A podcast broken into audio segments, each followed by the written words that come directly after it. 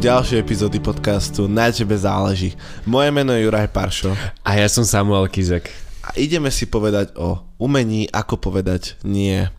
Možno mnohí z vás sa dostávate do konfliktov a konfrontácií so sebou samými, hlavne v tých momentoch, kedy vám je niečo navrhnuté, niečo prikázané či oznámené, avšak vy vnútorne s tým absolútne nie ste stotožnení. Ale ako si nedokážete zo seba povedať také jednoduché slovíčko? Nie. Tak poďme teda na to. Čo nám bráni ako ľuďom hovoriť nie?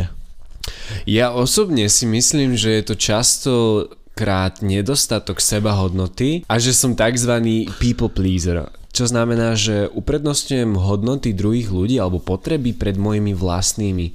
Ako keby mám pocit, že uh, hodnoty druhých alebo takto potreby druhých ľudí sú oveľa dôležitejšie než tie moje a myslím si, že aj s tým dosť súvisí to, že sa snažím zapáčiť každému a chcem byť za každú srandu, chcem byť uh, niekto povie hop, tak ja skočím.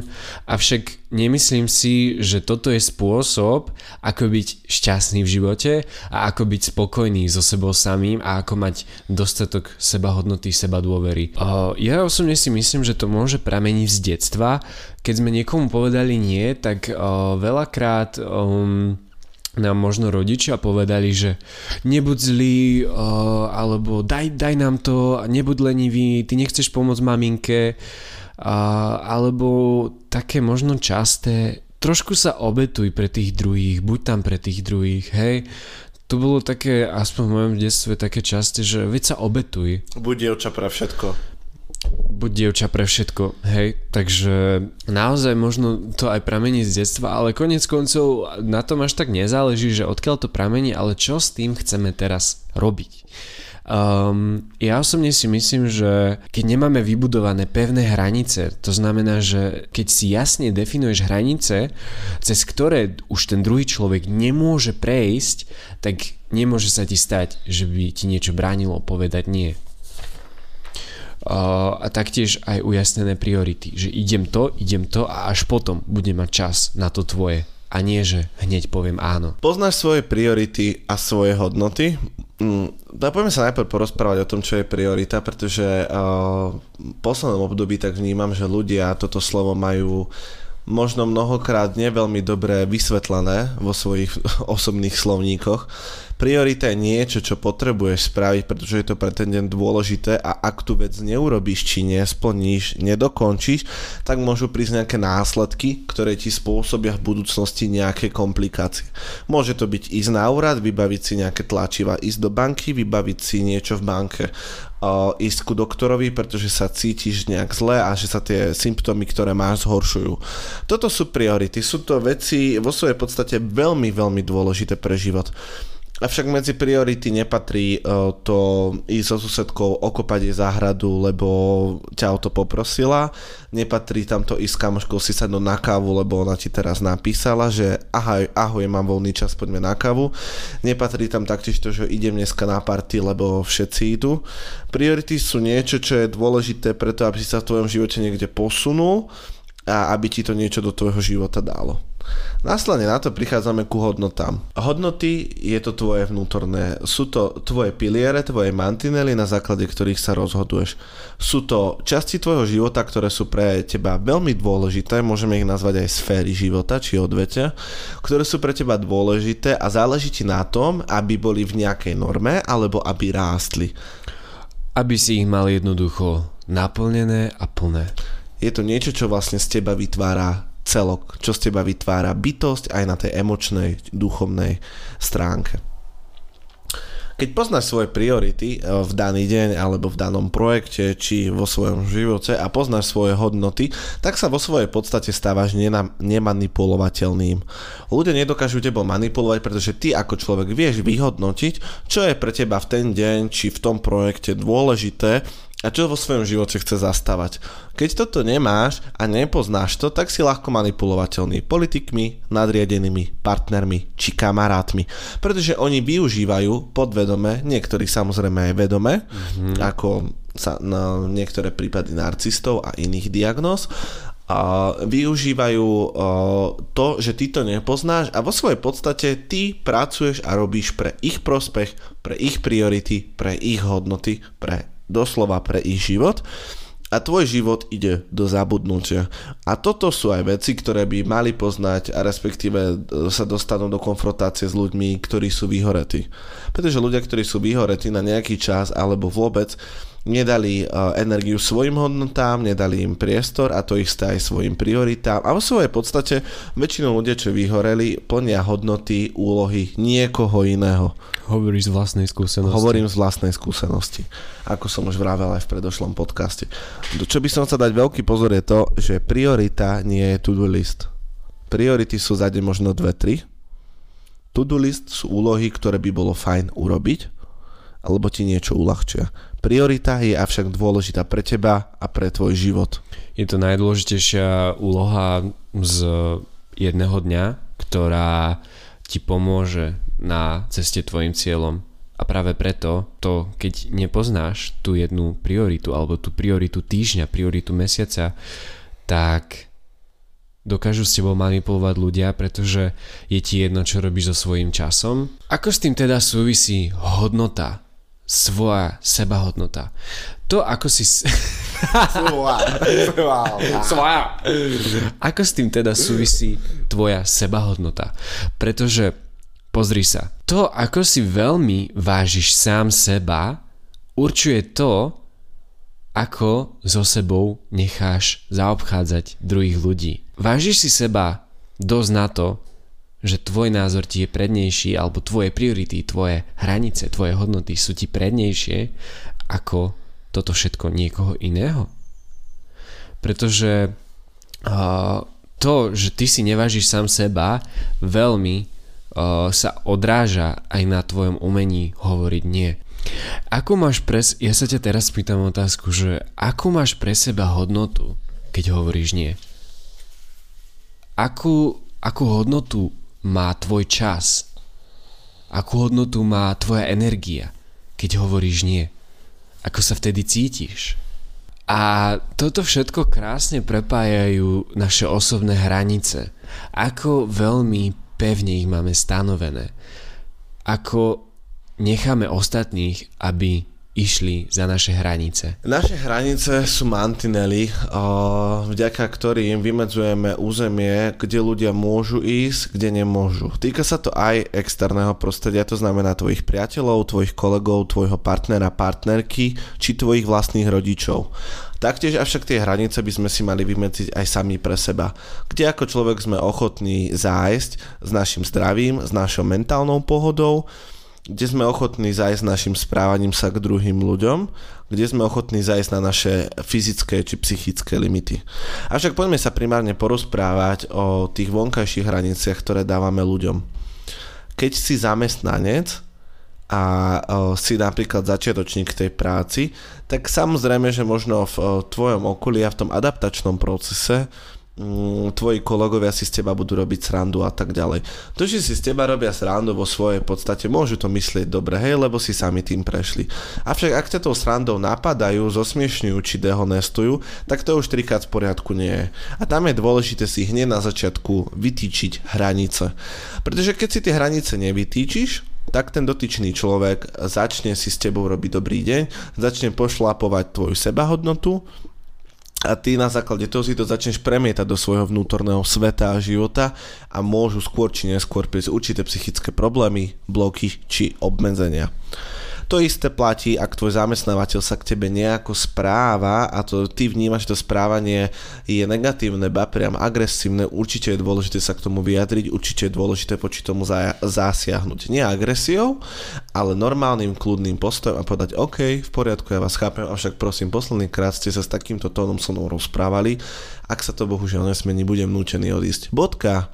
Je úplne v poriadku povedať, s týmto nie som v poriadku.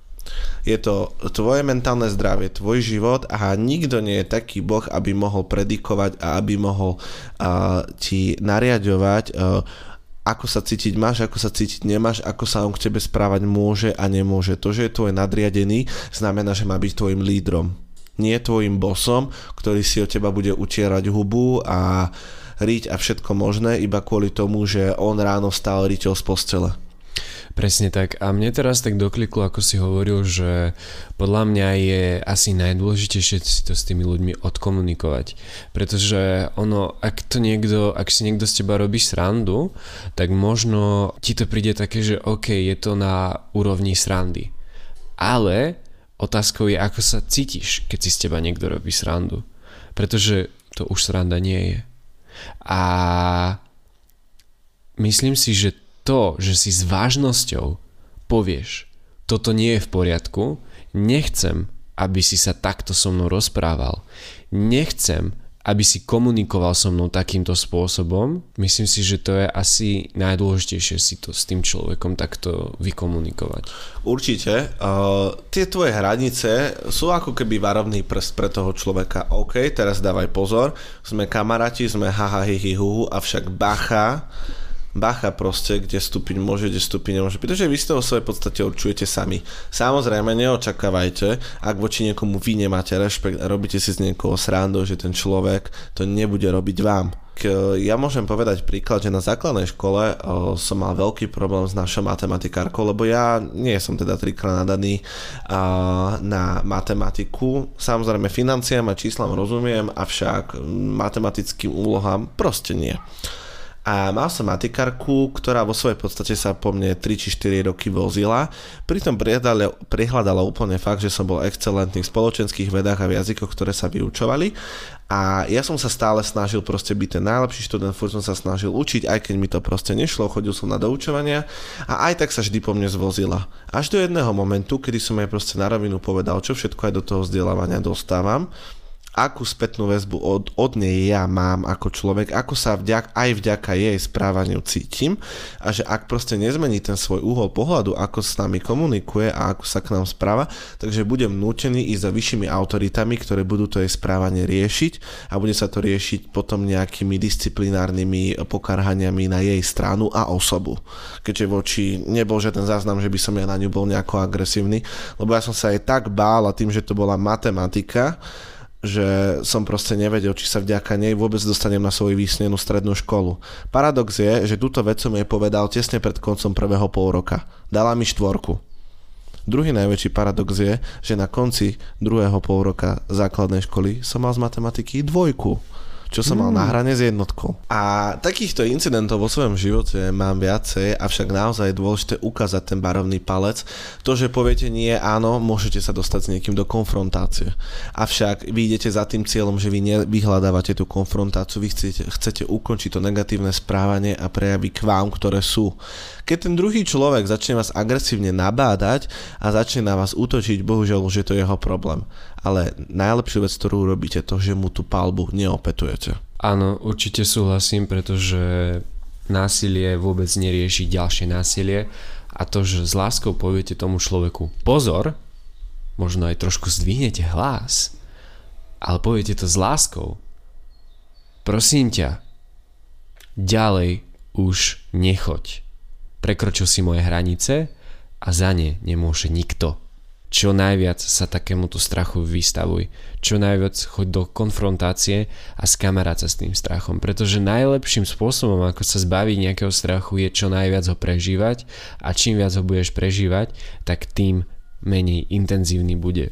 Tým nemyslím, aby si začal robiť úplne extrémne veci, avšak pre tvoj rast, tým, že vyjdeš z komfortnej zóny, tak tým rastieš a tým sa aj zbavuješ svojich strachov a rozširuješ tú svoju komfortnú zónu. Možno viacerí z vás dostali správu od niekoho, ahoj, chceš žiť finančnú prosperitu?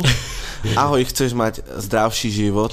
Toto nie je pyramída. Chceš uh, si zlepšiť tvoju životnú situáciu, chceš si privyrobiť niečo navyše, chceš pracovať z domu za výhodné podmienky? Za úžasný vstupný poplatok 200 eur a potom už nebudeš môcť robiť vôbec nič. Toto sú správy od ľudí, ktorí pracujú či už teda v spomínaných pyramidách, ktoré sú za mňa osobne neekologické. A nelegálne. A, a potom sú tu MLM štruktúry, ktoré vo svojej podstate majú nejakú message. Chcú niečo odovzdať. Chcú sa rozrásť samozrejme za vidinou toho zárobku, ale možno aj za vidinou vytvorenia lepšej spoločnosti. Ty dostaneš takúto správu od mladého človeka alebo od nejakého, ktorý sa na sociálnych sieťach prezentuje ako úspešný človek. A naraz ti povie, že toto, toto, takto a onako a ty ale vnútorne máš ten pocit, že, že hm, toto není ale ono. Ale nechceš byť za debila, tak mu povieš áno, zaplatíš 30-40 eur za vstupný seminár, z ktorého vlastne zistíš, že si nič do života nedostal, že to nie je pre teba, alebo že je to úplný bullshit. A práve tu prichádza tá možnosť, kde ty môžeš cvičiť svoje áno alebo nie. Pretože aj mne osobne takýchto správ príde minimálne za týždeň 3 až 4 a je to síce pre mňa akože príjemné, že ľudia ma chcú kvôli tomuto osloviť, síce viem, aký je za tým zámer, avšak na tom je veľmi dobré praktizovanie si nie.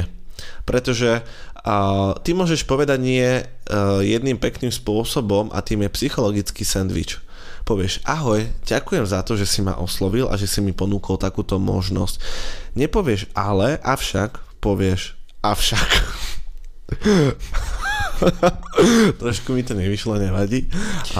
Ďakujem ti, ďakujem ti za tvoju ponuku, avšak aktuálne nehľadám takéto projekty a nepotrebujem takýto zdroj príjmu. Verím, že sa ti bude dariť u niekoho iného, alebo posunieš, keď od niekom vieš, kontakt na ďalšiu osobu. Je úplne v poriadku ľudí odmietnúť, uh, čo ale odporúčam aj z toho, že pracujem s ľuďmi a cez zimnú sezónu s nimi komunikujem na báze od 7.00 do 18.00. Uh, tak hneď na prvú šupu povedať niekomu nie, nie dobre vystrelí v tej komunikácii, pretože ego tej dotyčnej osoby na to začne reagovať. Dobre je povedať, uh-huh, chápem vás, čo myslíte, avšak ja vám s týmto neviem pomôcť, ale viem vám odporúčiť niekoho, kto áno alebo viem vám dať odkaz na niekoho, kto vám s tým pomôcť vie. Ono sa to nazýva v komunikácii aj asertivita je však dôležité spomenúť, že naozaj, eh, keď niekto ti povie niečo, s čím ty vnútorne nesúhlasíš, ty máš nárok na to povedať nie. Neodporúčam vám však teda z tých mojich skúseností povedať to hneď na prvú šupu, pretože ten človek vo svojej podstate má v svojej hlave confusion a nevie z akého dôvodu ste mu to povedali a môže si to brať osobne. Preto je dôležité najprv povedať, OK, ďakujem ti, chápem ťa, vážim si túto ponuku od teba, avšak z tohto a z tohto dôvodu do toho nepôjdem a možno nakoniec povedať, ale verím, že sa ti to u inej osoby podarí a držím ti v tom palce.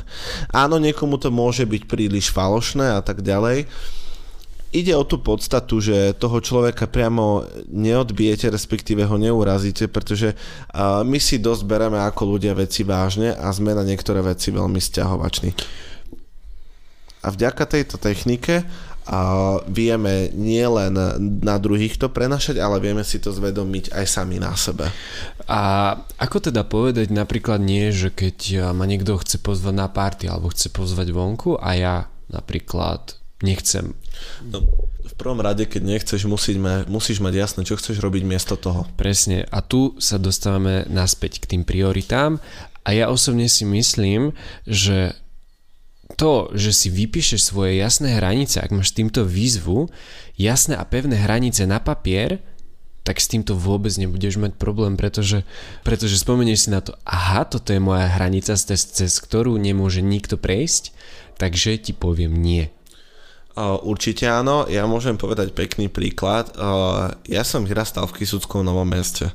Do cca mojich 13 rokov sme tam aj bývali podľa niektorých prieskumov je to mesto, ktoré je tuším štvrté alebo piaté a s najväčšími problémami, ktoré sa týkajú drog a alkoholu, a teda primárne drog a dílovania drog. Čo sa týka nášho sídliska, vo svojej podstate sídlisko bolo celkom pohodové a kľúne, avšak boli tam tie partie, boli tam tie individuá aj medzi mojimi vlastnými rovesníkmi. Áno, aj títo moji rovesníci začali vyskúšať rôzne drogy a primárne teda to bola tráva, alebo inak nazývaná ganja. A ja osobne som avšak bol tak znechutený tými ľuďmi a tými príkladmi, kde som videl mnoho z tých starších, ako zlé je na tom ich život a mnohí z nich už bohužiaľ nie sú medzi nami, že som sa rozhodol si vo svojom vnútri vytvoriť stanovisko ja nikdy osobne trávu, brko, joint, ešte neviem ako sa to v Fínsku, neviem ako sa to ešte nazýva, nedám do úst a nedám do svojho tela, pretože sa mi to zhnusilo a podľa môjho názoru to ničí ľuďom život. môžem povedať, že naozaj v tej mojej partii to vyskúšal každý jeden, každá jedna baba, každý jeden chalan okrem mňa samého. Lebo ja som povedal, že ja si to proste do, do svojho tela nedám a dupol som si.